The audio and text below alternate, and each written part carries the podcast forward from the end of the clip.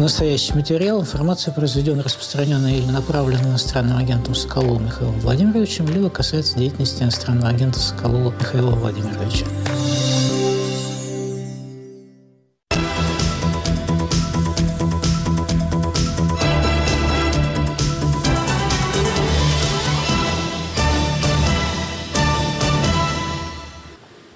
Эфире программа «Радио Свобода. Лицом к событию». Сегодня в гостях политик Дмитрий Гудков, военный эксперт э, Михаил Самусь и к нам присоединится правозащитник Сергей Давидис.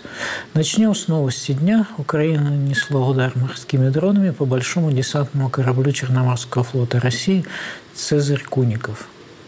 Генштаб ВСУ утверждает, что подразделения украинской разведки уничтожили российский большой десантный корабль «Цезарь Куников». В момент поражения морскими дронами он находился в территориальных водах Украины вблизи Алупки, заявили в Генштабе. Минобороны России не комментировала атаку на корабль, сообщив, что в ночь на 14 февраля силы ПВО сбили над Черным морем 6 украинских беспилотников. Телеграм-канал «Крымский ветер» сообщил, что жители Ялты, Алупки и других городов аннексированного Крыма слышали ночью взрыв взрывы. Канал опубликовал видео, на котором, как утверждается, показан взрыв на российском корабле. После взрывов жители заметили, что над морем летают вертолеты. Провоенный канал «Два майора» пишет, что экипаж Цезаря Куникова выжил.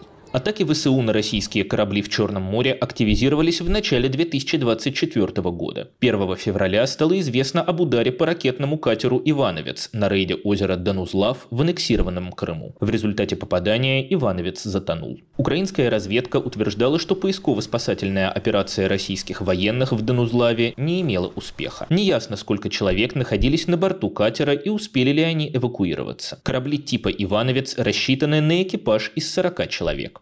Цезарь Куников – один из 13 больших десантных кораблей, которые были в составе группировки десантных сил ВМФ России в Черном море в начале войны. Теперь на плаву осталось только 8. Еще два корабля получили повреждения от предыдущих атак ВСУ. Новочеркасск был потоплен в Феодосии в конце декабря 2023 года, а Саратов затонул в порту Бердянска в марте 2022. ВСУ также смогли повредить большие десантные корабли Оленегорский горняк и Минск. Издание The Insider указывает, что всего с февраля 2022 года пострадали 25 российских кораблей. Газета Bild подсчитала, что за время войны против Украины Украины Черноморский флот России потерял как минимум 13 кораблей, пятую часть флота. Среди них флагман флота – ракетный крейсер «Москва». В конце декабря 2023 года агентство Bloomberg сообщало, что Россия начала выводить корабли из Крыма.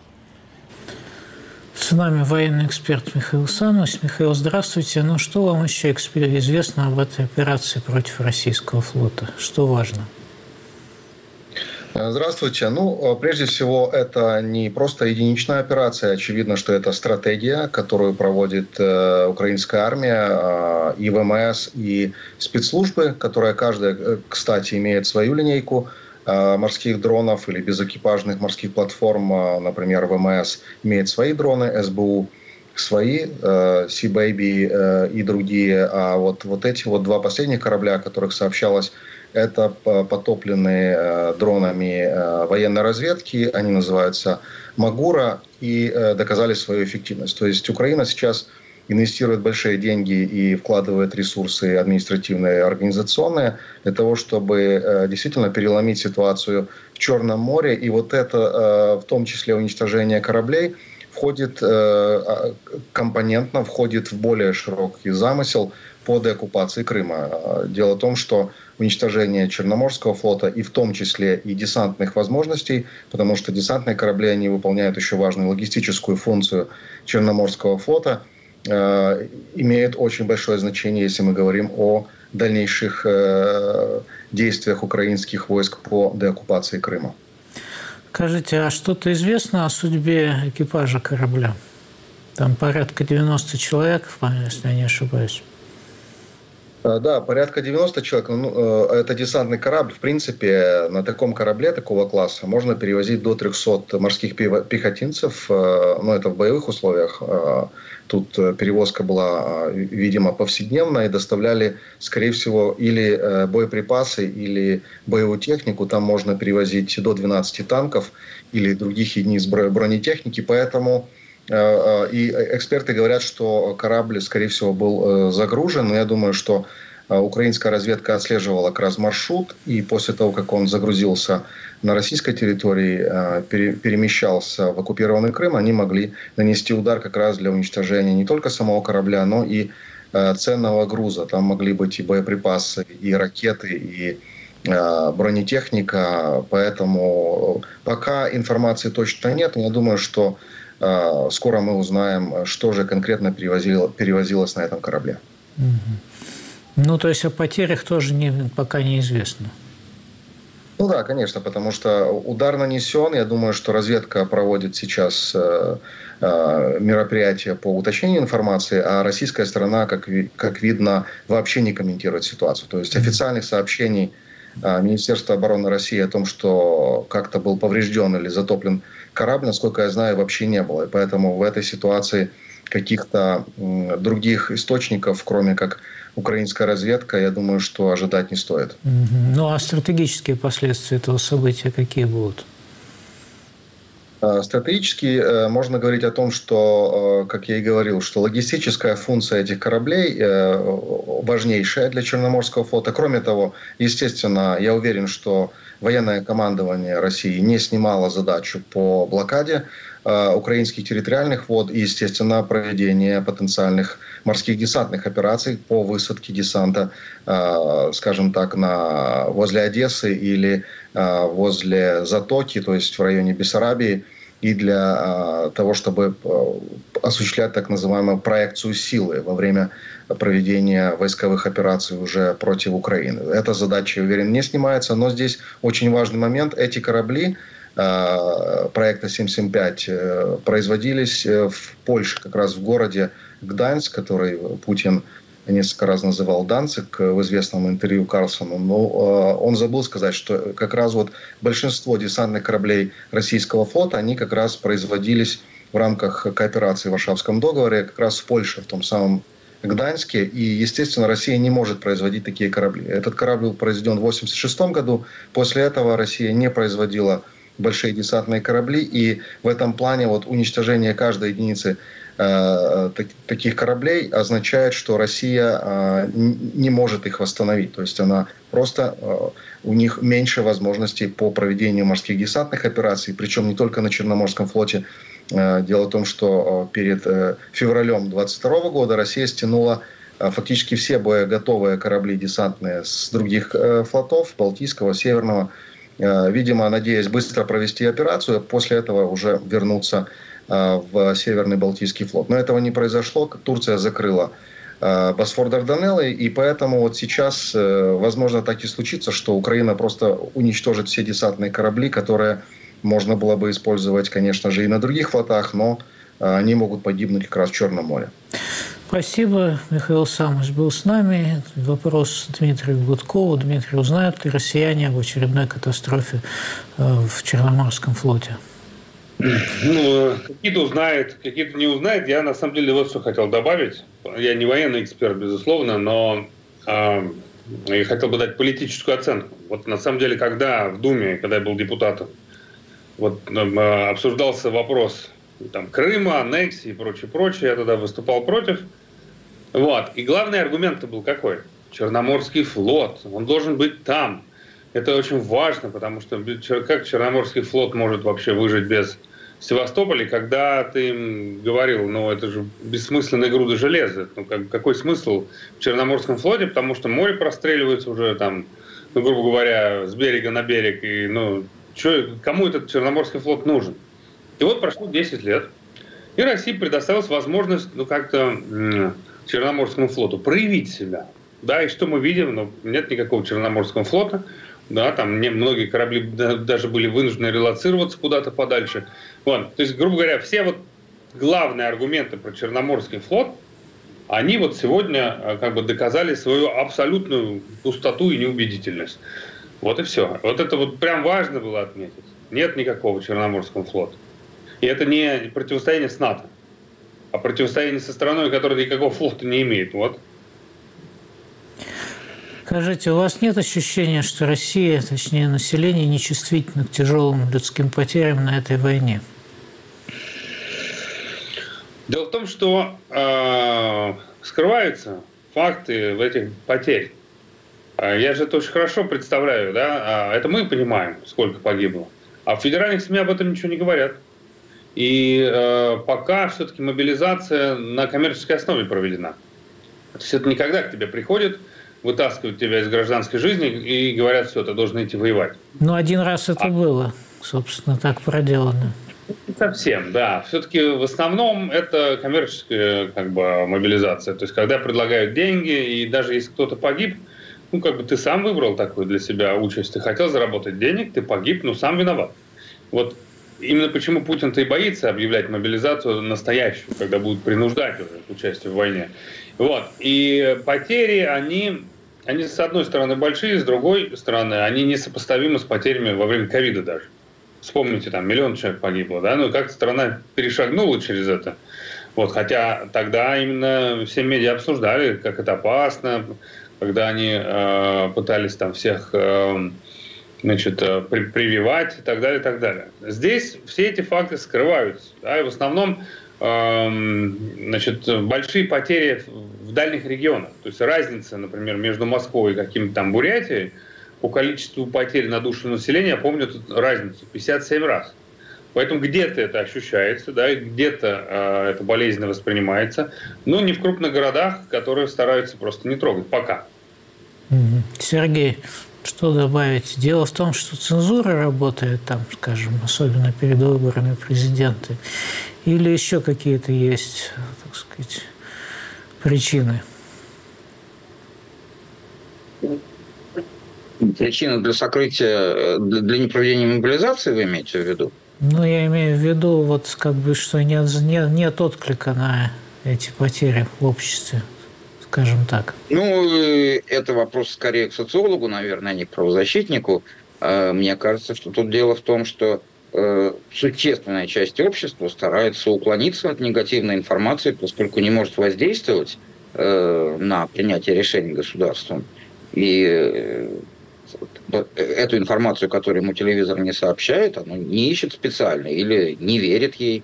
Э, но я думаю, что она постепенно просачивается так или иначе. У погибших есть родственники, то есть все это каким-то образом постепенно э, доходит до населения, и мы видим э, в опросах в отношении к войне, это дает свои результаты.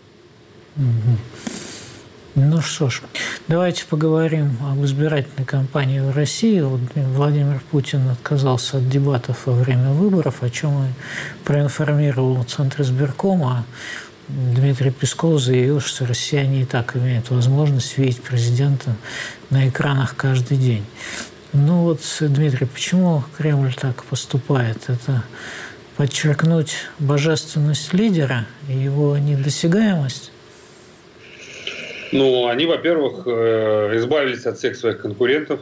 Да, все остальные карлики. Просто не царское дело с карликами что-то там обсуждать. А потому что когда ты с карликами что-то обсуждаешь, ты немножко делишься рейтингом.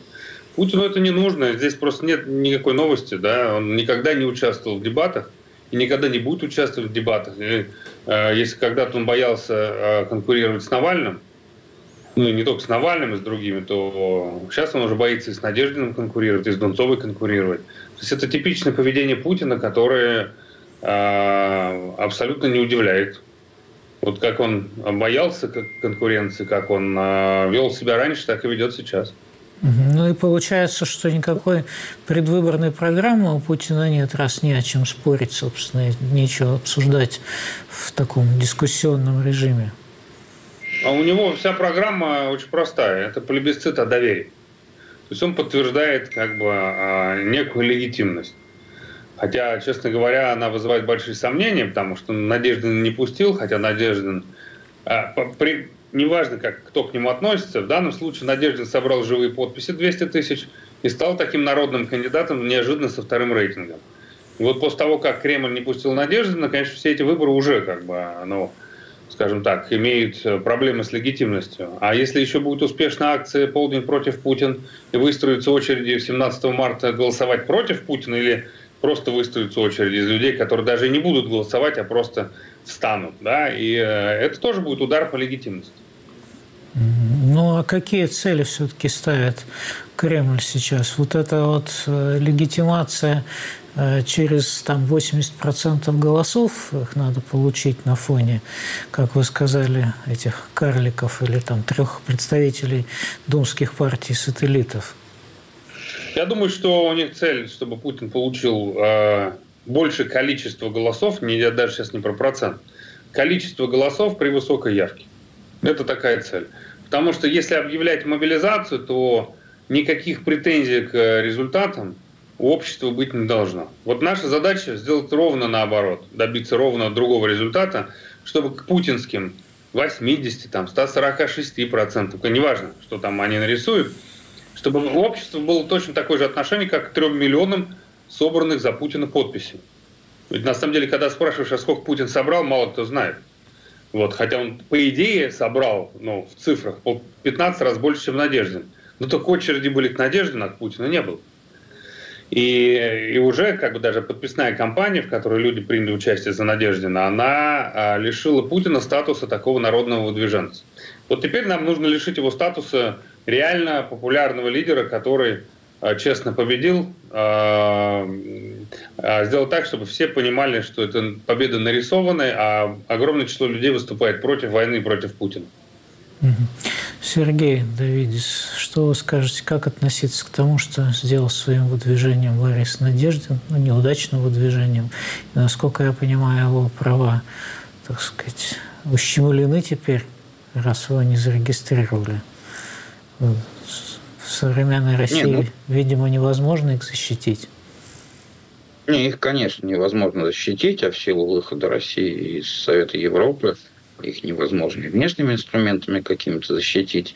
Э, но, вне сомнения, уже компания э, Надежда сыграла свою позитивную роль, я согласен с Дмитрием, она продемонстрировала э, ну, некое посягательство на сакральный статус Путина, как некого верховного вождя, и, и в этом смысле Тут, конечно, голоса, явка, все это играет роль, но это инструменты. Смысл все-таки этого э, подкрепления и закрепления статуса Путина как некого царящего над обществом верховного вождя, который выше конкурентов и каких-то процедур. То есть все это какие-то мелкие несущественные детали, которые нужны, но э, которые само собой разумеются. И в этом смысле вот э, вмешательство Надеждина в это плавное течение, в этот рассчитанный сценарий э, царитарной, монархической э, власти, оно уже сыграло позитивную роль. Ну вот есть и тревожные заявления. Господин Соловьев заявил, что надо передать списки подписавшихся за Бориса Надеждина, так сказать, в соответствующие органы. Ну, типа это враги России. А, Дмитрий, это в нынешней России реально, вот, так сказать, что начнут использовать это как некую базу данных для преследований? Я думаю, что, а, конечно, эта база данных куда-то попадет. И, скорее всего, будут мониторить просто ситуацию. Если какие-то там активные, а, скажем так, противники и критики да, Путина где-то себя еще проявят, то возьмут на заметку. Ну, прям вот каких-то репрессий не ожидаю, потому что, ну, все-таки они приняли участие в санкционированном властями мероприятии. Пока их возьмут на, на заметку, но подчеркиваю, то, что мы предлагаем, и многие поддержали 17 марта, вот то, что полдень против Путина, вообще никаких паспортных данных-то не требует. То есть люди просто выходят в сторону избирательного участка, э, например, сторонники бойкота могут в очереди просто постоять, не заходив даже туда. Кто-то может испортить бюллетень, кто-то может проголосовать против Путина. Не имеет значения, мы даже не будем спорить, как правильно. Важно, чтобы люди э, собрались, увидели друг друга и поняли, что их не так мало. Это очень важная история. То есть нам важно вот эту легитимность из-под Путина выбить, потому что когда и элиты, и общество, и, и там руководители избиркомов, которые организуют эту кампанию, поймут, что победа не настоящая, а нарисованная, последствия могут быть самые разные да, от там мятеж, табакерка, ну все что угодно, протесты. То есть непонятно, что будет дальше. Но если э, легитимность не будет Путина подтверждена, то тогда есть шанс на какие-то перемены. Если же э, он спокойно себе нарисует или там получит даже эти 70-80%, то тогда у него будет мандат и на объявление мобилизации, это надо понимать. Поэтому вот эта акция, она имеет смысл даже в том смысле, чтобы оказать на власти давление, чтобы у них не было легитимности, а, например, объявить эту мобилизацию, всех отправить на фронт. Потому что легитимность, она будет а, иметь сакральное значение в принятии решений. Дмитрий, но есть вопрос о явке, что эта акция, она повышает явку на избирательные участки, то есть как бы совпадает с задачей, э, которую ставят перед собой власти. Нет, у них э, это, это не так. Любой политолог вам скажет, что у них задача очень простая, чтобы явка тех, кого приведут они, были, была высокая, а оппоненты, чтобы не приходили. Тогда они набирают спокойно 60%, еще 15% сбрасывают где-то в национальных республиках – у них и так будет нормальная явка, но при этом им не нужно будет ничего рисовать. Вот. А если придут противники, да, еще выстроиться в очереди, там же не важно, что они нарисуют в протоколах итоговых. Важно, что, ну вот представьте, миллион человек в Москве вышли в 12 часов 17 марта, выстроились на избирательные участки, вся Москва вот покрылась этими очередями. И что они потом скажут? Явка? Какая явка? Это явка против Путина. А где явка за Путина? А ее нету. Вот и все. И а, дальше уже это не математика и не цифра, дальше это восприятие. Они, конечно, могут сказать, что это сторонники Путина пришли, но они также могли сказать, что сторонники Путина пришли в на помочь. А то никчемный кандидат не в состоянии был зарегистрироваться, а Путину нужны э, хоть какие-то оппоненты. Поэтому направил своих сторонников. Когда-то там депутатские подписи единороссов дали Навальному. Они же могли так сделать? Могли. Но это вопрос, кому поверит. Поэтому мне кажется, что полдень против Путина в этих условиях самая безопасная, самая, ну, по крайней мере, такая наглядная форма выражения протеста против войны и против Путина. Я это поддерживаю, мне она с самого начала понравилась. Я рад, что и Навальный, и все остальные, и Ходорковский, антивоенный комитет, все-все-все эту э, идею поддержали. Сергей, а вы не считаете, что это так сказать, достаточно рискованная акция людям? можно, так сказать, загреметь за выход в определенное время на участке? Ну, пока все-таки э, степень репрессивности российского режима не достигла того, чего имеет место в Беларуси, в этом смысле и декларации господина Соловьева про то, что нужно э, передать какие-то там органы список подписи, она совершенно э, абсурдна с любой точки зрения. А так и тут. То есть э, сама по себе явка на избирательные участки и пребывание рядом с ними в полдень, конечно, основанием для уголовного преследования не будет. Э, там, независимо от того, пойдет человек или не пойдет голосовать. Ситуация, там, не знаю, годами может измениться, но сейчас, очевидно, нет такой правоприменительной практики, рассчитывать на это не приходится. Э, другое дело, что там, не знаю, будет стоять полицейский, полицейский наряд у каждого участка, пристально смотреть, чтобы людям не было комфортно и приятно э, в этой очереди стоять в полдень, э, проверять документы, ну, запугивать. Вот, собственно, на это же запугивание направлены и декларации Соловьева по поводу того, что нужно списки передать. То есть это не э, прогноз каких-то конкретных действий, а именно пропагандистское воздействие на людей, чтобы э, отвратить их э, разрушение вот этой вот э, святочной картинки всеобщего избрания Путина. Тут даже не важно, случится ли, вряд ли того, что люди придут на участки в полдень, случится переворот немедленно, или народное восстание, или что-то еще, но это, э, очевидно, вклад в десакрализацию э, власти, десакрализацию Путина, в разрушение той картинки, которую власть пытается нарисовать. И это ценно и важно этим. Ну, есть картина сказать, постоянных репрессий, которые происходят в России. В общем, эти события, факты анализируются, и портал ВД-Инфо, и Раша, они смотрят на эту ситуацию. И вот некоторые выводы о сегодняшних репрессиях в России.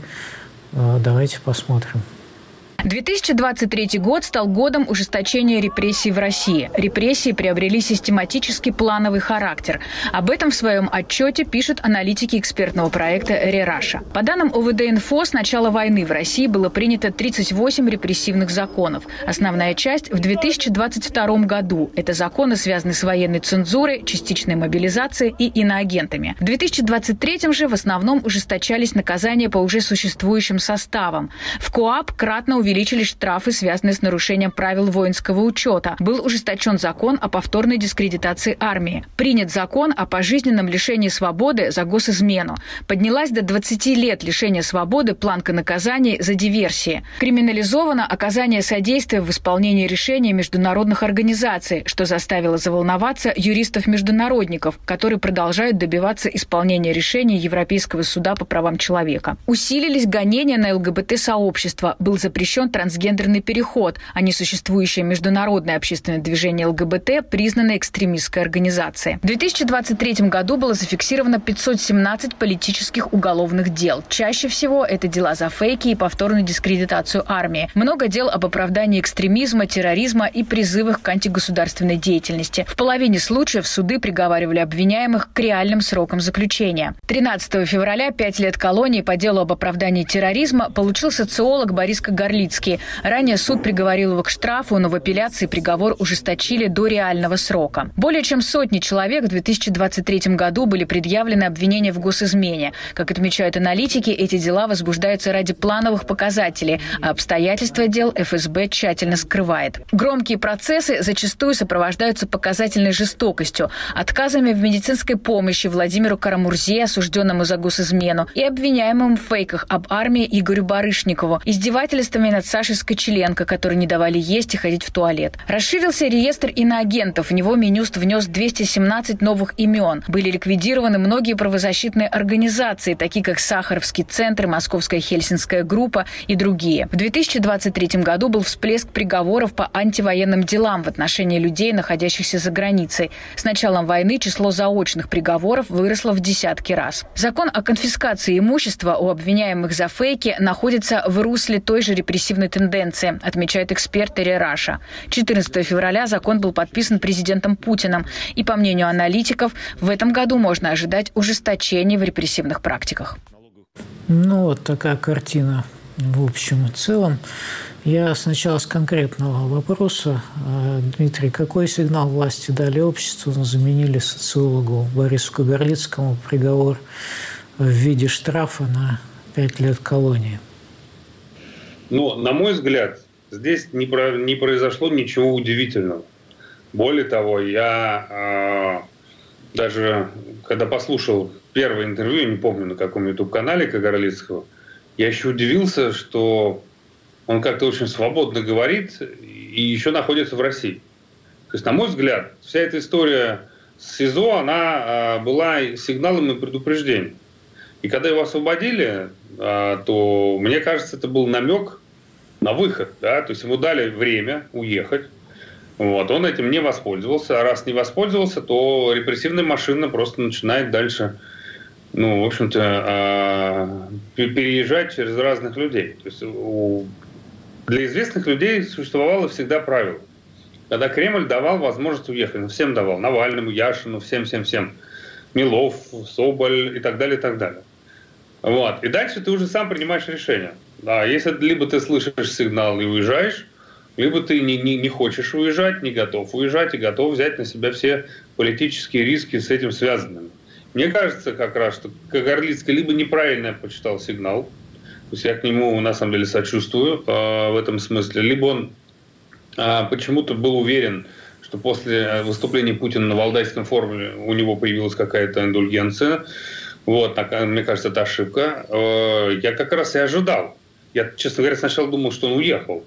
А раз он не уехал, то все, что с ним сейчас произошло, это э, демонстрация, значит, обществу э, сценария, когда ты не слышишь этих сигналов. Вот мне кажется, с ним все произошло ровно так, как и должно было произойти, когда ты не уезжаешь э, при возникновении такого окна возможностей.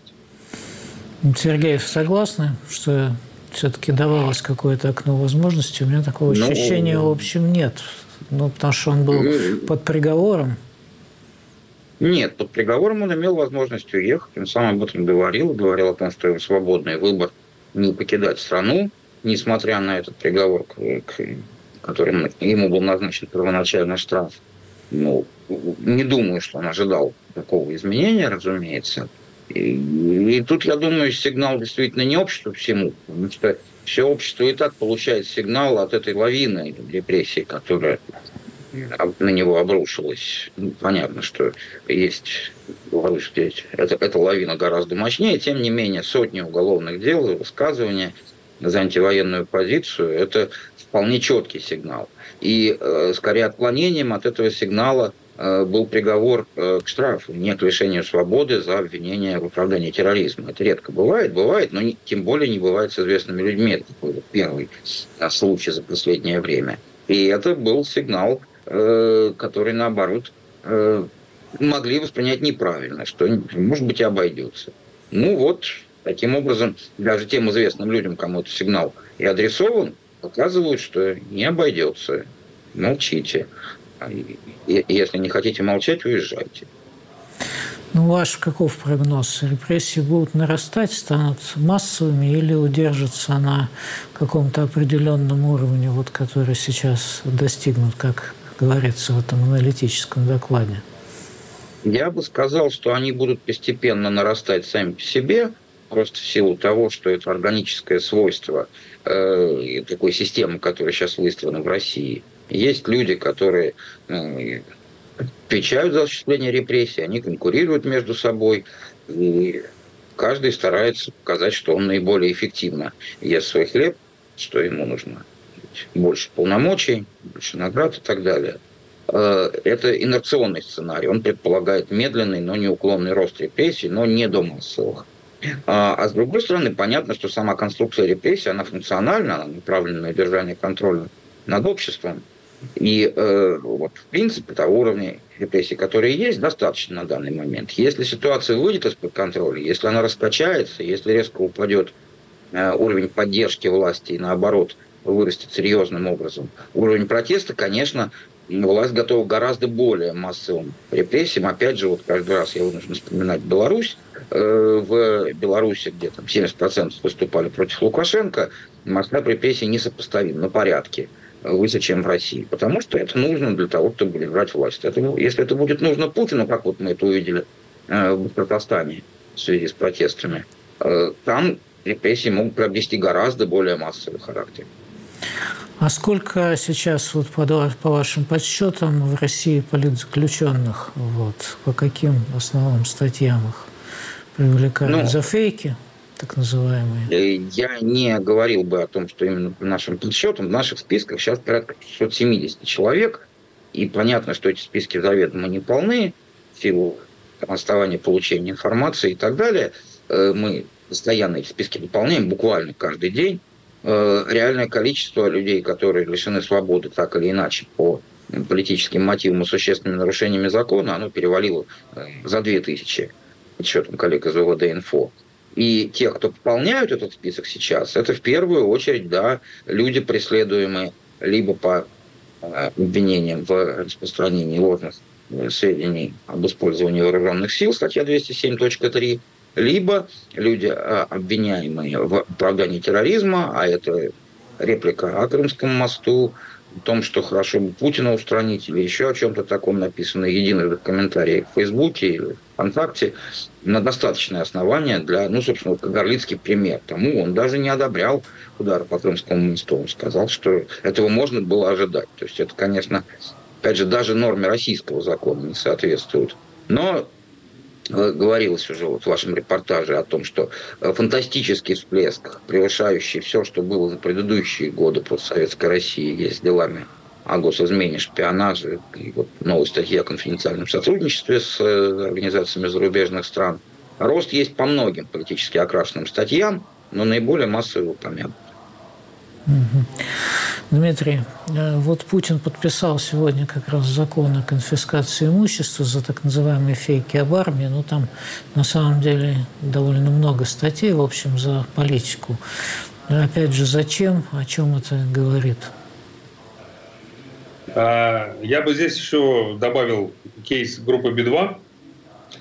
А, это все говорит о том, что власть очень сильно беспокоит а, критика за рубежом да, российской миграции. Потому что уехало очень много известных людей, да, которые сохранили аудитории, все равно есть влияние, проникновение в информационное пространство России.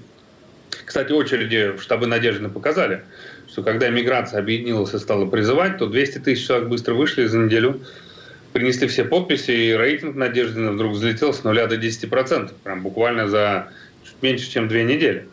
Поэтому надо как-то э, воздействовать на тех, кто за рубежом. Впрямую они не могут – Э, достать, э, силовиков, вот они придумывают разные способы. Значит, конфискация имущества, да, это для тех, кто там критикует, э, такая угроза, что либо у тебя, либо у твоих родственников могут отнять квартиру. Понятно, что многих это напугало. Кейс Би-2, да, это была демонстр... попытка, слава богу, нам удалось ее предотвратить, это была попытка продемонстрировать, что они могут достать кого угодно, где угодно, что они могут лишить доходов на концертную, от концертной деятельности, вот, и э, продемонстрировать, что вот даже спецслужбы в состоянии там, депортировать тебя откуда-то, арестовать э, и так далее. И они поэтому сейчас пытаются найти какие-то механизмы для того, чтобы воздействовать уже не на тех, кто внутри, потому что внутри-то, в принципе, уже нет никаких протестов. Они пытаются заткнуть тех, кто уехал снаружи и продолжает говорить правду. Эта правда доходит. Вот какая основная идея. Поэтому такие законы Путин и подписывает. Ну, какие-то протесты все-таки есть. Вот, скажем, акция жен мобилизованных «Путь домой» там собираются по субботам, и власть осторожно их не трогает. Кстати, почему? Все-таки что-то да, остается. Да, здесь нужно понимать, что э, об этой акции э, становится известно, в том числе благодаря большому числу журналистов, э, политиков, которые уехали, которые об этом рассказывают. Все наши СМИ иностранные агенты об этом рассказывают. И здесь даже они боятся не сколько пока вот немногочисленных этих акций протеста, они боятся о том, что это может стать модой, да, это может вывести на улицы десятки, может быть, даже сотни тысяч таких же э, матерей, жен там, и так далее, мобилизованных. То есть, грубо говоря, они хотят, чтобы все это было где-то там в маленьких телеграм-каналах и не выходило на какой-то федеральный уровень. Поэтому основная эта атака э, идет на тех, кто имеет информационные ресурсы, кто имеет влияние на, на массы населения, которые находятся внутри России.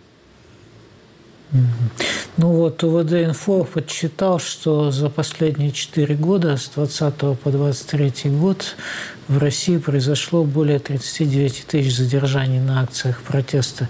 Сергей, это много или мало? Или, так сказать, ну вот поэтому а, по этой цифре можно делать какой-то расчет, вывод, сколько людей на самом деле недовольны, скажем так?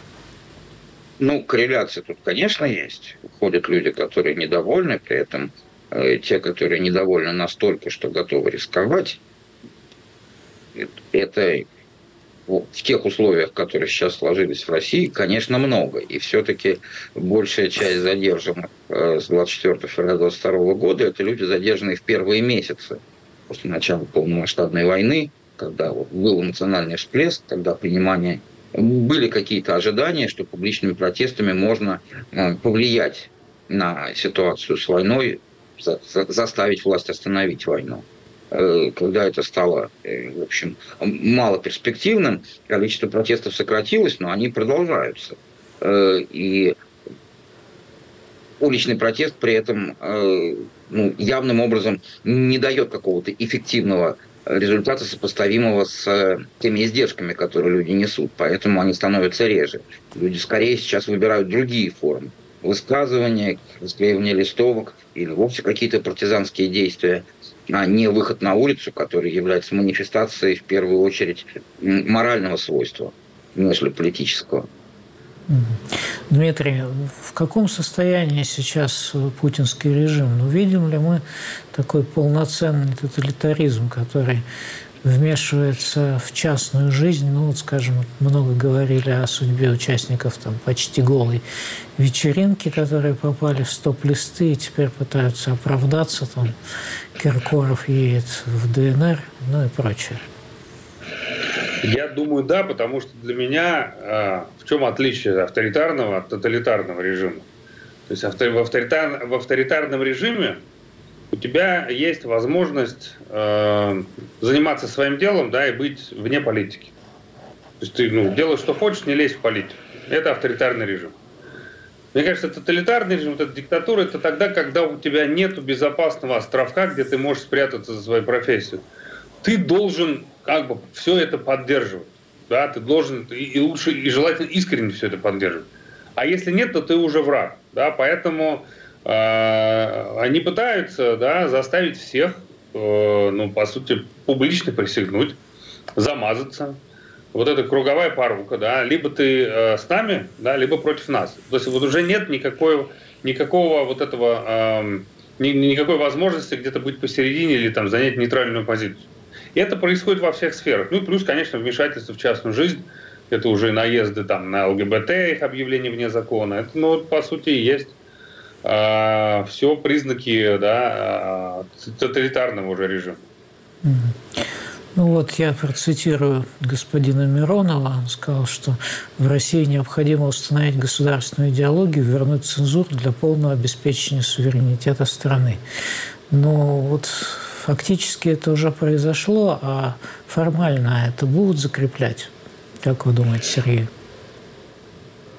Э, я думаю, что это не исключено, хотя идеологии-то никакого режима нет, есть э, квази э, идеология традиционных ценностей, а фактически набора ну, таких архаичных предрассудков, апеллирующих к наиболее негативным таким за, за, застарелым старинным убеждением э, наиболее отсталой части общества, но именно это Путин использует как идеологические подпорки э, для э, своего режима и за неимением э, лучшего, за неимением возможности предложить, не знаю, какое-то светлое будущее, какой-то путь вперед, именно это и насаждается. И э, тот тренд, который происходит, с большой вероятностью допускаю, я допускаю, э, может привести к тому, что очередные поправки в Конституцию будут внесены. И вот то, с чем полемизирует господин Миронов, с нормой о том, что в России не может быть установленной государственной идеологии, э, она будет заменена э, отсылкой к традиционным ценностям, там, традиционным религиям, не только к православию, к морально-нравственным ориентирам, которые исключают, например, ЛГБТ, child free и все, что вот с, эти, с этой архаикой не вяжется. Дмитрий, ну вот появилась информация, что в списке разыскиваемых МВД Э, числятся и премьер Эстонии, депутаты Латвии и политические деятели других стран. Э, зачем это все делается? Для пропаганды или, так сказать, тут э, какая-то странная ведомственная инициатива проявилась? Ну, это же ведь, помните как с законом под лицо? Они им нечего когда ответить на... Тогда был закон Магнитского, да, везде, который запрещал российским жуликам да, приезжать сначала в Америку, потом в другие страны. Вот, они думали, чем ответить. Ну, как-то вот э, ты, ты не можешь не ответить, да, иначе ты слабое государство. Поэтому они начинали придумывать, ну, как-то там запретить американским сенаторам скупать недвижимость в Рязани, ну, это как-то очень глупо, да. Они взяли, сначала запретили американцам э, усыновлять детей-сирот. Ну, здесь как бы надо как-то ответить. Да, это понятно, что мало кого взволнует там в Литве или еще где-то. А, ну, такое как бы от бессилия. Исключительно от этого. А, Сергей, а вы как это видите? Думаю, что это продолжение э, вот того подхода пропагандистского, в первую очередь, который насаждается на протяжении десятилетий уже путинским режимом, что нету правды, Э, нету права, есть только интересы. Вот они потом, мы посягаем на их интересы. Они наших чиновников объявляют в розыск и преследуют. А Они посягают на наши интересы, причем на наши сакральные интересы, памятники э, предков. Э, мы их объявляем в розыск. И это все э, совершенно одного плана действия. Э, искать тут нечего. При том, что это ведь были не публичные действия фактически, а каких-то из них сообщалось, а каких-то не сообщалось, и только вот анализ огромной базы розыска с сайта МВД показал, что там есть премьер-министр Эстонии и другие публичные люди. Э, поэтому эта пропаганда сама себя питает до некоторой степени. Эти люди, эти органы, они живут в парадигме вот этого действительно отсутствия Э, какой бы то ни было, какого бы то ни было, какого, как, какой бы то ни было права, какой бы то ни было справедливости, и поэтому естественной реакцией для них является использование репрессивных инструментов против всего, что им не нравится. И э, даже не оглашая о том, что они кого-то там объявили в розыск, они просто э, органически таким образом реагируют на это. Ну что ж, вот э, Известно, что сократилось число тех, кто считал, что страна идет в неверном направлении, а в 2019 году их было 45%. А, Дмитрий, ну что, удалось испугать угрозы внешнего врага или, так сказать, вот этими репрессиями? Что все-таки стало аргументов, аргументом для э, населения, скажем так? Я э, считаю, что, конечно, социологические службы не врут нам они так фиксируют. Но особенность э, жизни, мне кажется, в диктатурах – это когда циферка может как, это, как айсберг перевернуться. Да, это как Чаушеско, пожалуйста. 97%. 97%. И чем это закончилось, мы знаем прекрасно. Да? Э, когда его расстреливали, никто даже не вышел в защиту. Даже если брать Советский Союз поздний, там, вот я помню в книге Гайдара, 88 э, год рейтинг Горбачева чуть 58%, в 87-м в 88-м рейтинг Горбачева и в 89-м на 52% или 53%. Ну и как бы и у партии высокий рейтинг. Чем это закончится, мы тоже знаем. Поэтому все эти цифры, они такие, как бы, они вот, э, э, они показывают вот, скажем, текущее состояние. Почему так люди отвечают? Они все дальше и дальше пытаются дистанцироваться от политики. Но если вдруг пойдет новая волна какая-то, да, волна перемен, то все эти цифры как бы можно будет забыть сразу. Это как вот с подписями да, за Надеждина. Вроде 0%, тут раз 10 дней проходит, у него 10% рейтинг и 200 тысяч подписей. И он выходит на второе место э, с перспективой двигаться дальше. Это все будет происходить настолько быстро, что все эти цифры, они ни о чем не говорят сейчас в моменте.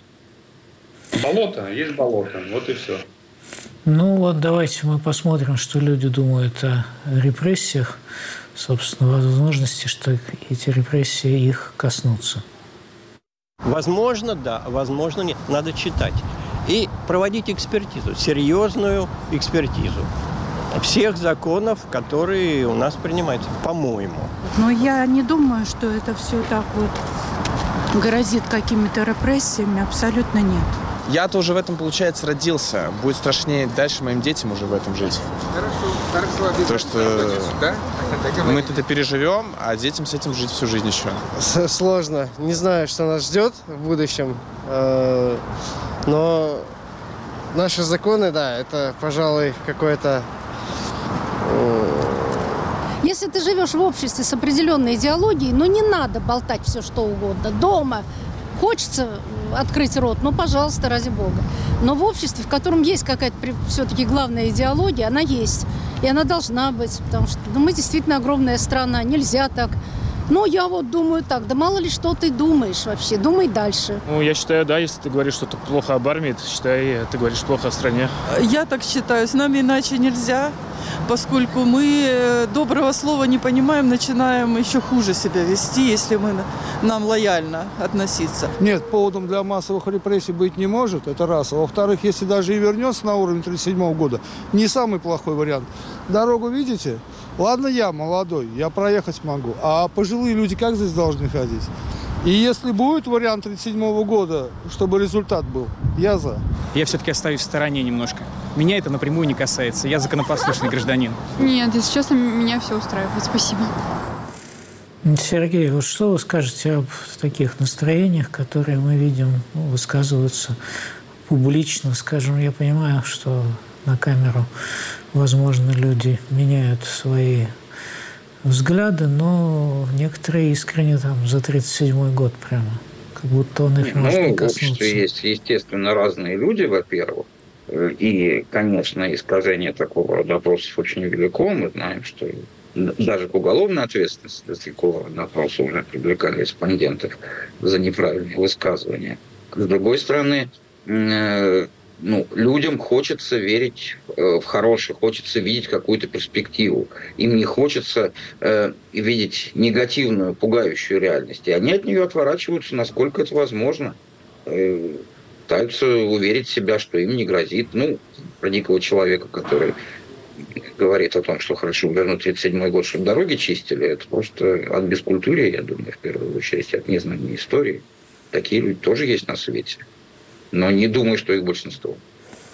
Дмитрий, как вы реагируете вот на эту консервативную, скажем так, реакцию людей и, так сказать, на их желание не участвовать, а то и э, участвовать в том, что называется действительно репрессиями, что описано многократно в последнее время?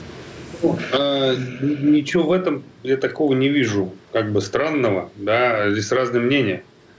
Надо понимать, что в любом обществе, да, абсолютно в любом, если мы даже прочитаем книжку от Джамогла Робинсона «Why Nations Fail» или «Почему одни страны богатые, другие бедные», ну, в принципе, ну, в каждом обществе есть разные люди. Да, все зависит от э, системы управления, там, все зависит от норм, по каким нормам общество живет. Это как ребенок, да, у него разные качества изначально. Можно из него сделать убийцу террориста, можно интеллигентного, образованного человека. Это какие качества ты будешь развивать? так и в обществе. Пока у власти находятся военные преступники, жулики, да, а, и негодяи, ну, понятно, что они будут апеллировать к худшим качествам людей. Вот власть сменится, и я уверен, что все равно хороших, нормальных людей это больше. Да, и если будут установлены нормальные нормы, правильные нормы, вот, э, и э, власть будет эти нормы, эти законы самостоятельно соблюдать и призывать всех остальных к соблюдению этих законов и этих норм, то а я не вижу никаких преград для того, чтобы наша страна развивалась, как и все остальные нормальные цивилизованные страны. Ну вот я вернусь к Путину и его планам. Вы, наверное, смотрели Такера Карлсона, это интервью. А вот что действительно реально ждет страну и общество, если посмотреть вот на эти все речи, рассуждения бесконечные исторические. На аналогии неуступчивая Польша вынудила Гитлера начать Вторую мировую войну. Там что-то такое Путин высказал э, сказать, с пониманием к фюреру. Дмитрий. Я думаю, что задача была произвести впечатление на электорат Трампа, э, электорат э, республиканцев в преддверии голосования за бюджет. Мне кажется, эта цель прошла, эта, так сказать, пуля прошла мимо цели – потому что слишком скучно, непонятно. Вот. А в Европе, насколько я знаю, все просто ну, были шокированы высказыванием Путина и поняли, что это абсолютно неадекватный старик, оправдывающий Гитлера.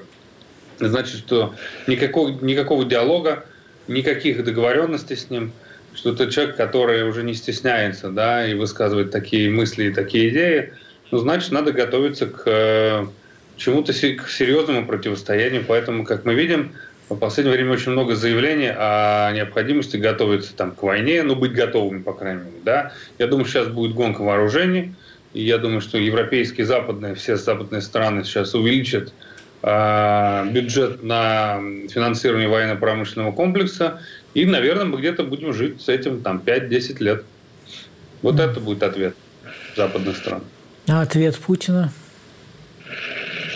А мне кажется, все, что он может делать, он делает. Э, в случае, если э, Украина, например, действительно потеряет часть своих территорий, то следующий шаг – это какая-то провокация в одной стране НАТО, потому что Путин э, мечтает о том, чтобы НАТО развалилось, а единственная ну, как бы, причина для этого – это доказать и продемонстрировать всему миру, что пятый пункт устава НАТО – не работает. Это когда на одну страну нападают, да, НАТО воспринимает как нападение на блок и реагирует. Вот, с учетом позиции Трампа, а он может прийти к власти, он что-то точно сказал, мы не будем защищать тех, кто не платит. Там в блоке НАТО могут начаться серьезные проблемы, и Путин будет бить в эту точку. Спасибо. Дмитрий Гудков и Сергей Давидис были с нами.